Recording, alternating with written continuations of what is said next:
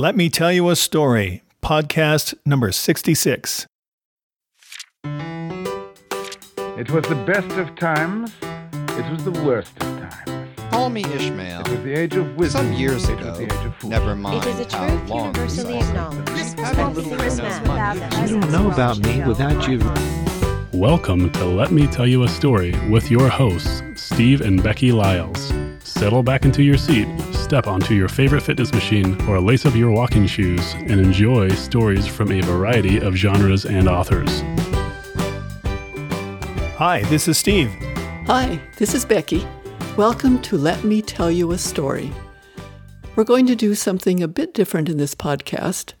The community paper of San Diego, California has given us permission to read a true story that happened 20 years ago, titled The Blind Hill.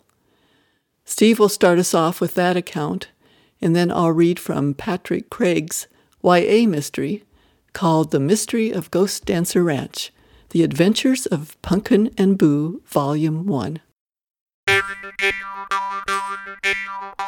I met Mike about six months ago.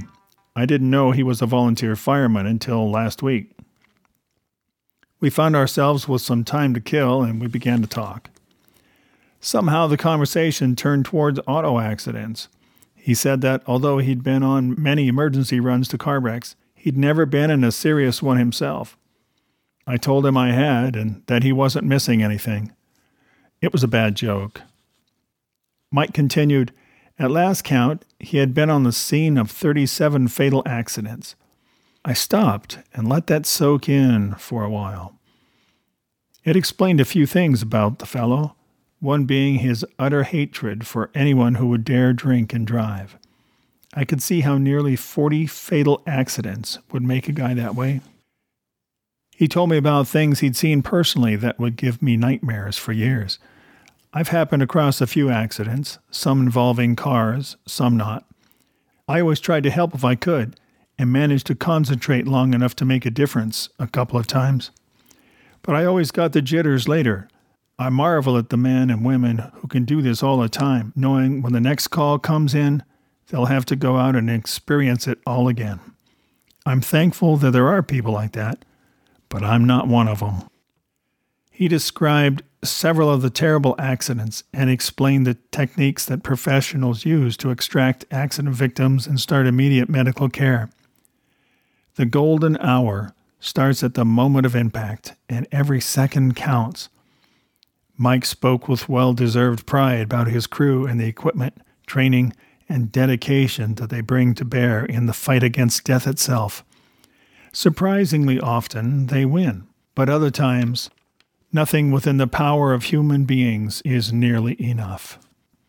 As he spoke, I could tell that one part of the job haunted him despite his best efforts to hide it. He was a father of three. His oldest son was driving now, and when he'd mention a wreck involving kids, he'd seen a few. A dark look crossed his face. I quietly told him that my boys were just starting to drive too. Like all teenagers, they think they're invincible. He looked up sharply. Let me tell you, they're not. He loaded enough of them onto backboards, crying for their parents, to know better. He paused for quite a while, then blinked a few times. You know, you do a job like this and you think you've seen it all. You can't think of it as anything but a job, otherwise, it'll eat you alive. You just have to let it roll off, man. But there was this one wreck where we were called to. This one wreck. And his voice and expression both changed. I'm quite sure he wasn't aware of it. Part of him was already somewhere else, another place, another very bad day. Two families were leaving a house, all of them going to a social event at the local high school. The parents and kids from both families were all longtime friends. Just so they could continue their conversations, it was decided that the parents would all go in one car, the kids in another.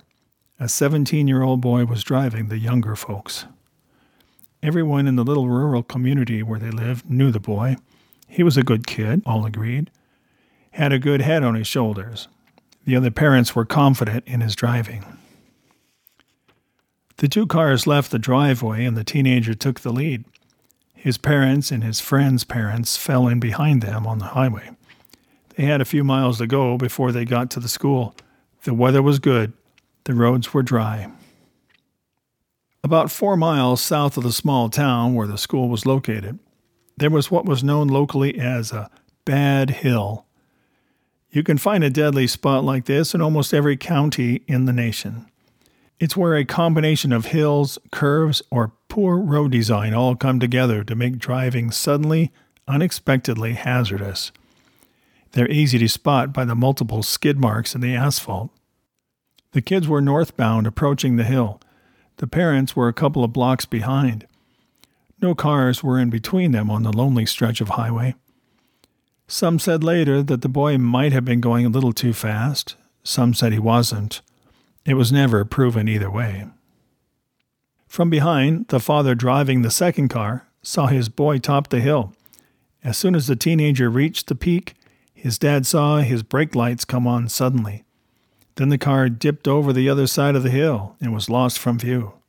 At the bottom of the steep hill was a crossroads. A 65 foot semi tractor trailer had stopped at the intersection. The driver carefully looked both ways and, seeing nothing, dropped into low and began to pull out onto the highway. He was blocking both sides of the road when the kid topped the hill. The trailer was heavily loaded and the driver had no speed built up yet. He gunned the engine for all it was worth, trying to get out of the way. The 17 year old driver looked down the hill, and all he could see was a wall of steel and iron in front of him. He slammed the brake pedal and fought the wheel, looking frantically for a lane, a ditch, any place he could aim the car. There was nowhere to go. The massive trailer, still swinging out from the crossroads, had blocked everything. The boy fought it all the way in. The car containing the parents had slowed down a little the father driving knew his son had seen something from the hilltop. He backed off a few miles per hour. It was enough to make the difference for them. But when the second car came to the top of the hill, four horrified parents looked down to see the road blocked by a huge semi, and the car containing their children, all of their children, skidding towards the truck. Blue clouds of smoke rolling out from under the locked tires. There wasn't even enough time to scream. The boy's car slammed into the middle of the trailer and seemed to explode. Big chunks of sheet metal and glass flew in all directions, and the parents saw every bit of it. Mike was on duty that day at the firehouse. An alarm went off, and his crew grabbed their personal gear and leaped aboard their assigned vehicle, Truck 4. The initial report was that a truck driver out on the South Highway had made a garbled and half hysterical call over his CB radio. He'd had enough presence of mind to switch to Channel 9, the national emergency channel for the Citizens Band frequency.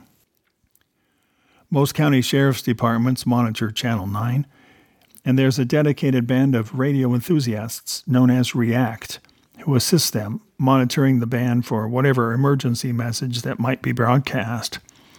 The trucker's plea for help was picked up and the authorities called. The sheriff had two cars en route and called the fire department. Over the police net, an Indiana state trooper reported he was close to the scene and responding too. The emergency room of the county hospital was notified, alerted to stand by for trauma victims. No word on their condition yet. Within minutes of the wreck, a score of professionals were already in action, not a bad showing for a community of that size. Mike was just picking up speed in the big fire truck when a call came over the radio.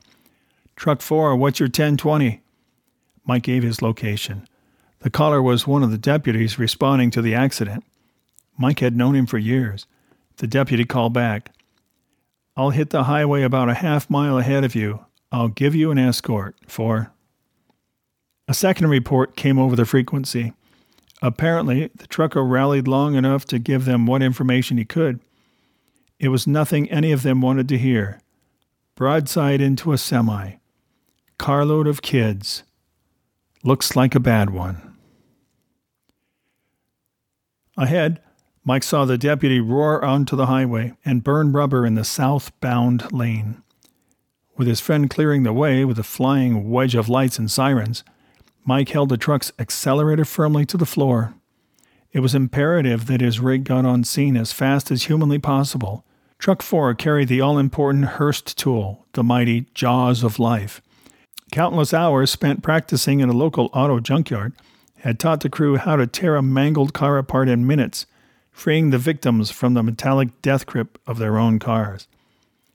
Mike knew that nothing made in Detroit, Germany, or Japan could withstand the thousands of pounds of life saving pressure the Hurst tool generated. At any accident scene, the jaws would save lives if there was any life left to save. The first speeding patrol cars were nearly there. The state trooper, approaching from the opposite side of the wreck, came on the air warning other rescue vehicles to slow down before they topped the hill. You'll be right on top of them. Back off before you hit the hill. I'm almost there. So far, all I can see is the semi. Oh, wait, there's something under the trailer. It. Geez. Other cars arrived from three different sides. Mike saw the hill ahead and began to ease off the pedal. The deputy in front did the same, and they cautiously climbed their side. Mike noted the scent of burnt rubber and brake pads in the wind. No gasoline, thank God. Mike thought there might be hope for the kid yet. He'd seen no column of smoke either. Maybe there was still a chance. If the impact had been at an angle, maybe the car had ricocheted off. He'd seen it happen before.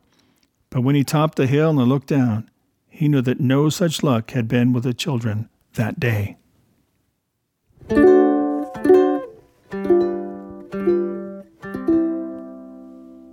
Just so you know, Steve is not finished with that story. He's taking a little break while I read something a little bit cheerier, which is The Mystery of Ghost Dancer Ranch by Patrick Craig. Um, I think I'll go ahead and read his preface also. Patrick says the writing of The Mystery of Ghost Dancer Ranch came about through an interesting set of circumstances. One night I had a dream in which a favorite aunt who had always encouraged my writing appeared in my dream, and with that well remembered stern look in her eye, pointed her finger at me and said, You write.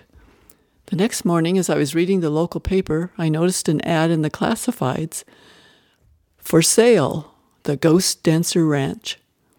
The whole story literally came to me in that moment, and I set about to write it the next day. That was 2007, and Ghost Dancer was my first book. I've been on the journey ever since. Chapter 1 The Old Ranch. Hannah Roberts leaned on the sill and looked through the small panes of the second story window in the old farmhouse. She frowned as she looked outside. Oh, pancakes! Another gray day. It wasn't exactly raining, but the fog had blown in again, loaded with moisture from the cold Pacific. The cypress trees along the fence line dripped and looked mournful. The mist condensed on the window and ran down over the outer sill in errant rivulets to attack the peeling paint on the outside of the house. Grandpa had told her the ranch was well over 100 years old, and it really showed today. Hannah frowned and leaned her face on her hands as she watched the billowing fog stream by. She studied her reflection in the window. Her brown hair was pulled back from her face, showing her dark eyes, and the touch of red and gold in her bangs softened the strong brow and determined chin. I've been in Petaluma almost a week, and we haven't had one sunny day. Of all the places in the world, how did I end up in California for the summer? I miss my friends. Just then she heard her grandma call up the stairs. Boo, breakfast is ready, honey. The thought of Grandma's cooking cheered her up a bit, and she liked that Grandma already called her Boo, like her folks did. It made her feel less homesick for Michigan. Hannah sighed, turned away from the window, and began to get dressed. Unfortunately, there was nothing she could do about her situation. Her dad had gotten an offer for a new job in Texas, so she was staying with her grandparents while her parents looked for a new home. Hannah hated the thought of moving from Michigan. All her friends were there, and she had been getting ready for the riding competition at the stable, where she took lessons when her mom gave her the news. She really missed her youth group at the church. Angry thoughts crowded into her mind. My whole summer is ruined. You think I could at least have a sunny day to make up for it. The only good thing she could think about being here was that her cousin, J.C. Masters, was coming for a two week visit. I hope she's not stuck up. I could really use a friend right now. Pulling on her sweatshirt, she started down to the kitchen. As she went along the hallway, lined with faded pictures and family portraits, Boo realized that she actually did like the old house. The day her folks dropped her off, Grandpa had taken her for a tour of the ranch. She had a thing for old buildings and mysterious settings, and the old ranch house certainly had those. Ghost Dancer Ranch was set on a level spot halfway up a knoll in the middle of 1,600 acres of land between Petaluma and the coastal hills. The house was built out from a wall of stone that stood against the side of the knoll. Grandpa told her that there had been some sort of old Spanish structure there that burned down, leaving only the stone wall that had a big fireplace and chimney built into it. After great great grandfather Jameson bought the property, he found the wall and built the house using the wall as part of the structure. He updated the old stone fireplace with new brickwork and made it the centerpiece of the huge dining room. The winding road that led up to the knoll and ended in a circular driveway in front of the house reminded Boo of an old southern mansion. Tall cypress trees on the back slope of the knoll acted as a break against the wind that seemed to blow in every afternoon through the gap in the western hills. The house had a somewhat ramshackle appearance because of all the rooms that had been added over the years, but in spite of that, it was still stately and beautiful. A wide porch swept around the front of the house, and broad stairs ran up to the double wide front door. Pillars held the old porch roof up, where it joined the house just below her bedroom window. Boo had already planned on sneaking out and climbing down the post to go exploring at night. The second story was a maze of rooms, and the top of the house had a huge attic with a widow's walk looking out toward the ocean. To the west, the fields rose up into the foothills of the coastal range. There were forests of eucalyptus and pines and tall, bald outcrops of rocks. Grandpa said there were good riding trails, and she was anxious to saddle up the gray mare that Grandpa kept in the pasture. Northward, the land broke up into canyons winding crookedly up to the top of the ridge. Out of these came small streams that fed into the pond beyond the big pasture. On her first day at the ranch, her grandpa took her out to the pond and showed her the diving board and the shed full of fishing gear. He looked up at the gray clouds and shrugged his shoulders. We'll have some fishing and swimming if we can get some sun. Altogether, the ranch was an interesting place. When they drove through the gate, Boo had noticed a little sign that said, Welcome to Ghost Rancher Ranch, and she'd made a mental note to ask Grandma about the name. She skipped the last two steps of the stairwell coming down from the back of the second story and landed in the kitchen. Grandma bustled about, frying some bacon and eggs. She smiled. Who were you talking to up there? Hannah sat down and grinned sheepishly. Just myself again, Grandma. Her grandmother laughed and patted her on the head. Don't worry, sweetie. JC will be here soon, so you'll have someone else to talk to. Now grab some milk. Eggs will be ready in a minute. Boo poured a big glass of fresh milk and took a long, satisfying drink. Grandma, why do they call this place Ghost Dancer Ranch? Her grandma paused and looked over from the stove.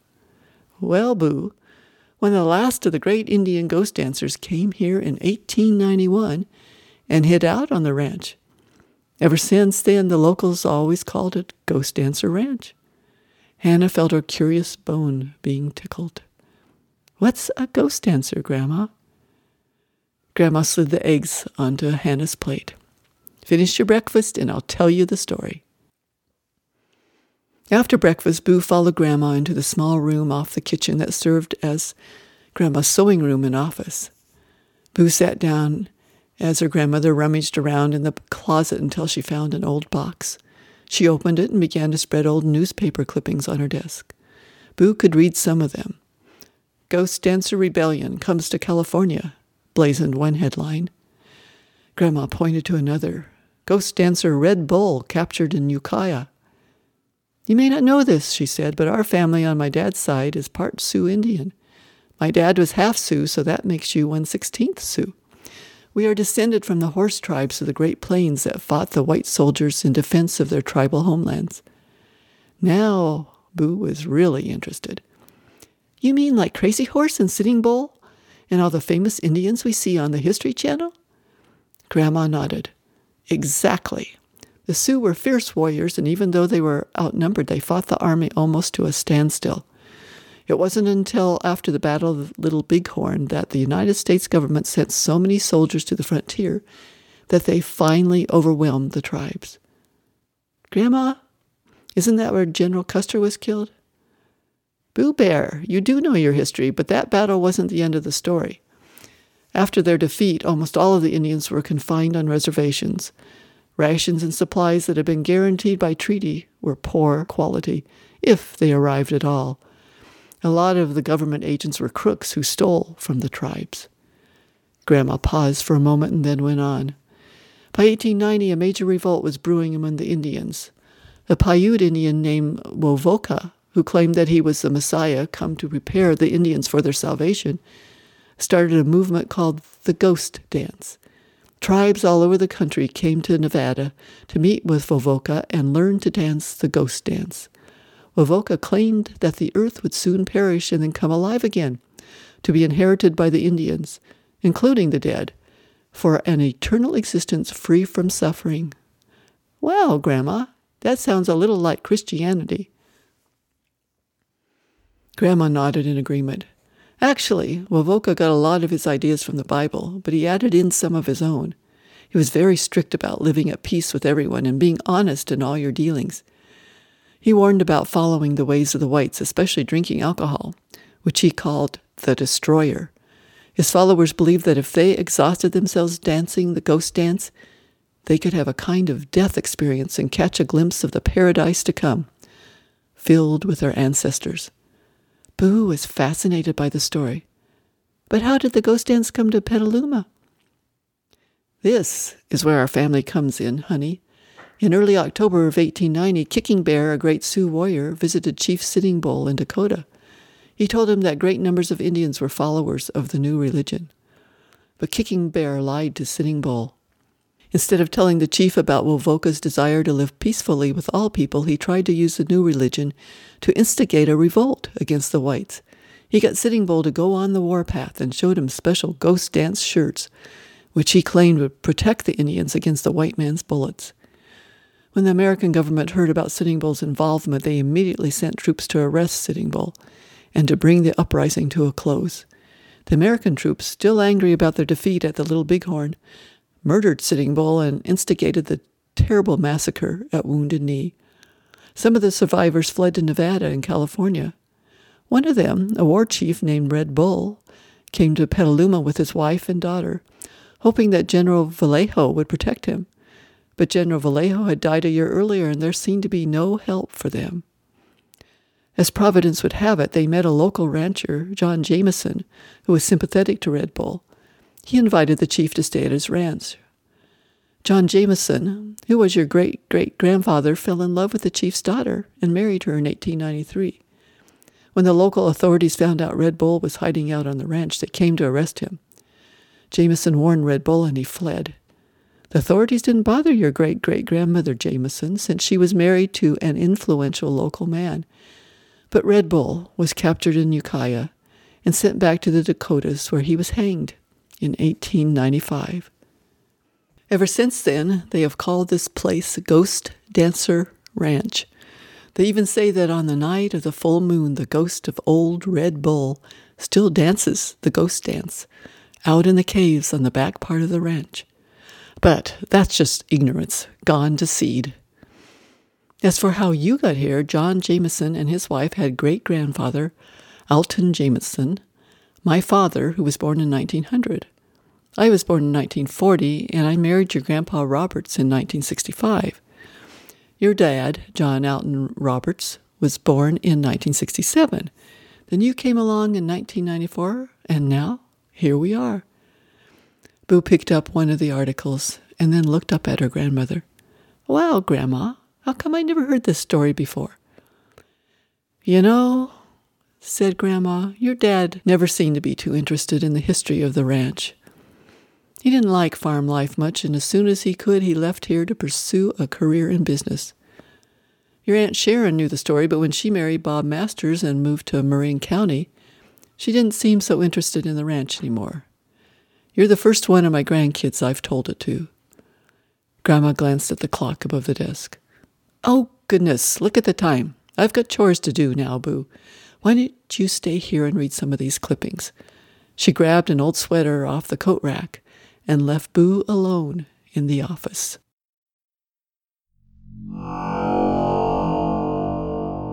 Deep in the dark cave, two voices whispered, We must awake the others, for the time has come.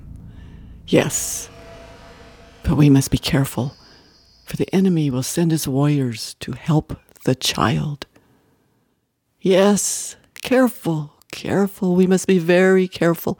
Let the drum sound to awaken those who sleep, for we must be strong and walk in the strength of the Dark One.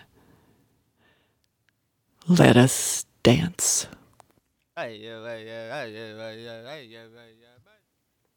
Now continuing The Blind Hill by Kent Ballard. Mike rolled his truck up beside the scene and pulled off in the ditch. Then he reached down and simply shut off the lights and siren. His crewmen jumped out and ran to the semi. The police officers were already doing what pitifully little they could for the parents. One look at the wreck told the whole story. The Hurst tool was never even taken off the truck. They wouldn't be needing it today. Not even the jaws of life could have made a difference this time. What happened here was over within the wink of an eye. Four kids.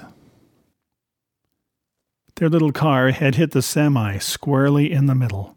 Their roof, outside mirrors, window glass, everything had been sheared off at shoulder level.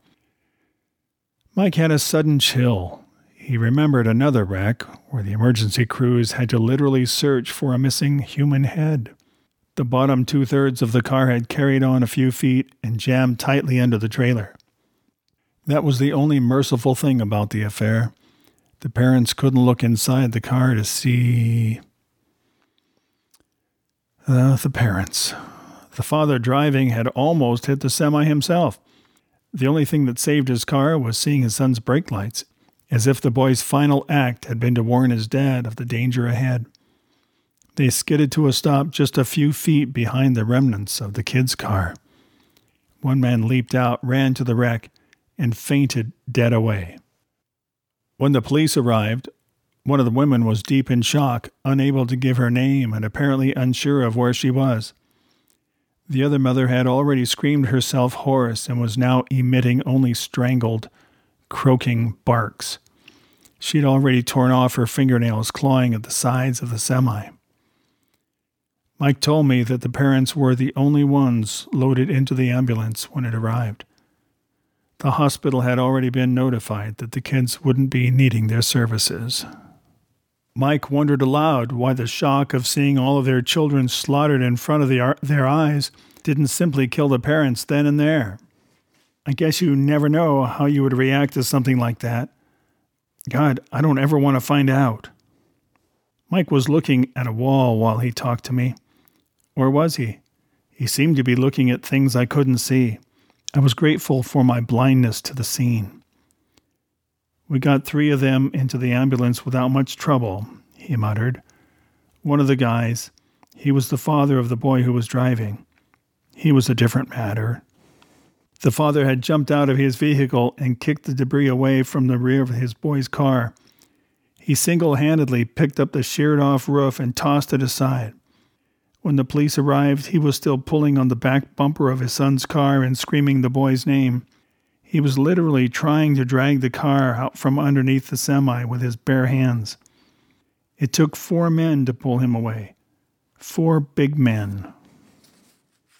When they finally broke his grip and wrestled him into the ambulance, well, I've never seen a human being, man, woman, or child, cry as hard as that man did. He just put his face in his hands and bawled. Good Lord, man. It tore us all up.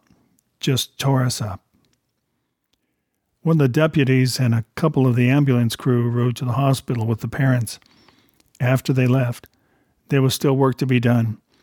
A wrecker was summoned. A roadblock was arranged, and finally someone made the call they all dreaded. The county coroner was informed that he would be needed out on the blind hill on the South Highway. Again. The semi driver was unhurt, at least physically, and a deputy offered him a ride into town. No charges were filed. The men felt pity for him, too. He couldn't stop crying either. He refused to go to the hospital. He said he couldn't look at those parents again. They hadn't even been aware of him during their hysteria. It was as if he'd been invisible. All they could see was the mangled wreck under his truck. The wrecker arrived, and after a brief inspection, it was decided the only thing to do was drag the car back out the way it went in. The driver hitched up to the wreck, shifted into gear, and pulled. Nothing happened. The car was jammed so tightly under the semi that all he could do was spin his wheels. One of the firemen suggested letting the air out of the car's tires to lower it. The deputies and one of the firemen did just that, and the wrecker tried again.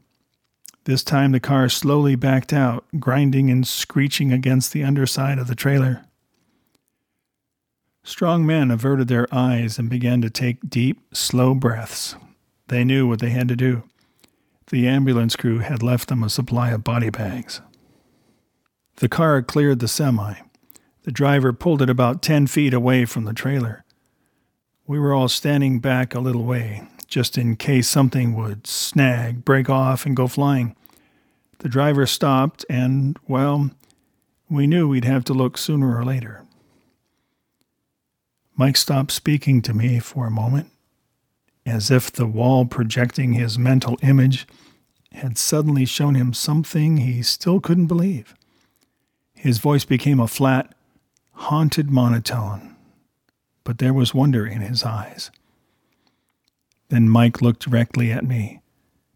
Do you know what happened? Unable to guess anything from his eerie expression, I simply said, No. Four kids sat up and brushed broken glass off themselves. The boy who had been driving stood up in his seat and jumped over the side of his car and through where the roof had been. He walked up to the first cop he saw and said, Hi, what took you guys so long? My jaw dropped. What? The boy saw there was no way to stop in time. As the semi loomed closer, he saw that his car might go under it. He screamed for the other kids to get down, to hit the floor. At the last second, he released the wheel and dove for the floorboards himself. There was a flash and a big bang, and they were all thumped hard, but he had managed to slow them down enough where no bones were broken in the impact. They screamed and yelled for a while, it was later decided that no one could hear them due to the hysterical screaming of the parents. After a while, the air became stale inside the trapped passenger compartment, what was left of it, and they wisely stopped yelling. There was a little panic at first, understandably, but what everyone said about the boy was correct. He was a good kid, had a good head on his shoulders. He calmed the rest of the youngsters, told them to hang on. They're coming, he assured them. They're coming. They won't leave us here. And they didn't. The cop stared at the kid in goggle eyed disbelief, as if a grave had suddenly opened and the corpse started chatting with him. None of the men moved. None of them could believe what they were seeing. These kids were dead, and yet there they were, rubbing their eyes and blinking at the bright sunlight. One by one, they climbed out of the shattered car under their own power shaking beads of safety glass out of their hair and clothing. Then the spell broke, and the men at the scene remembered their training. The kids were swarmed from all sides by men who began giving them professional first aid examinations, men who were hugging and kissing them, good men who were weeping with joy. After a few minutes, the 17 year old driver took a long look at his car. The reality of the thing was just beginning to hit him. Geez, he moaned to a deputy. My dad's going to kill me. The deputy had just minutes earlier helped pry the grief stricken father's hands from the boy's bumper. He had helped half drag, half carry the man into the ambulance. He'd tried unsuccessfully to shut his ears to the father's heartrending cries. The deputy laid his hand on the boy's shoulder. No, son, your dad won't do that. Believe me. The kids were loaded into a police cruiser for the trip to the hospital. They were being taken to a reunion. Before they left, the young driver looked around at all the debris the mangled car, the battered semi. It was all coming home for him and the other kids. They began to understand just how close they'd come and why their rescuers had looked so strangely at them. I don't. I can't. Uh, thanks, you guys. Only then did the boy realize that he and the others had been given up for dead. He paled, but managed to shake the hands of every man present before getting into the cruiser. A deputy radioed the hospital and asked for the officer who rode with the parents into town. The officer came on the air and asked what he could do. The deputy at the wreck scene looked at the cruiser pulling away with four healthy kids in it. You're not going to believe this, but and a minute later, the officer burst into the emergency room where the heartbroken parents were huddled. I've got some good news for you, folks.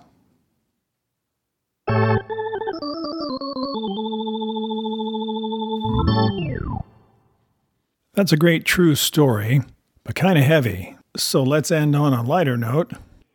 A few quotes, this one by Erma Bombeck. Never lend your car to anyone to whom you have given birth. From Tommy Lasorda Baseball is like driving, it's the one who gets home safely that counts. The best way to keep children at home is to make the home atmosphere pleasant and let the air out of the tires.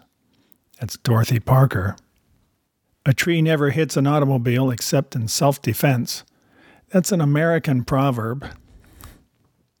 The best substitute for experience is being 16. Raymond Duncan. Never drive faster than your guardian angel can fly. That's author unknown. And from Dudley Moore, the best car safety device is a rearview mirror with a cop in it.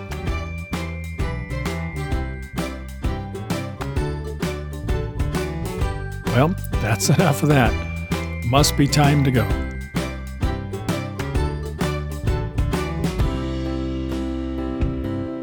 Thanks for listening. Until next time, happy reading.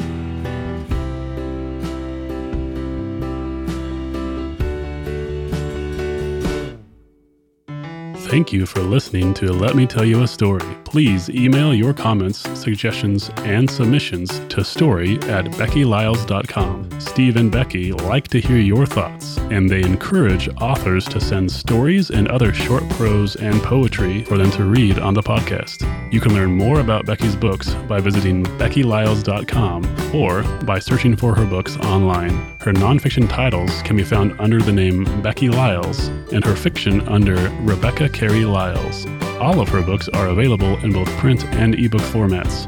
Winds of Wyoming and Winds of Freedom are also offered in audio format online. That's all for now. Tune in next time to enjoy a fresh assortment of stories on Let Me Tell You a Story.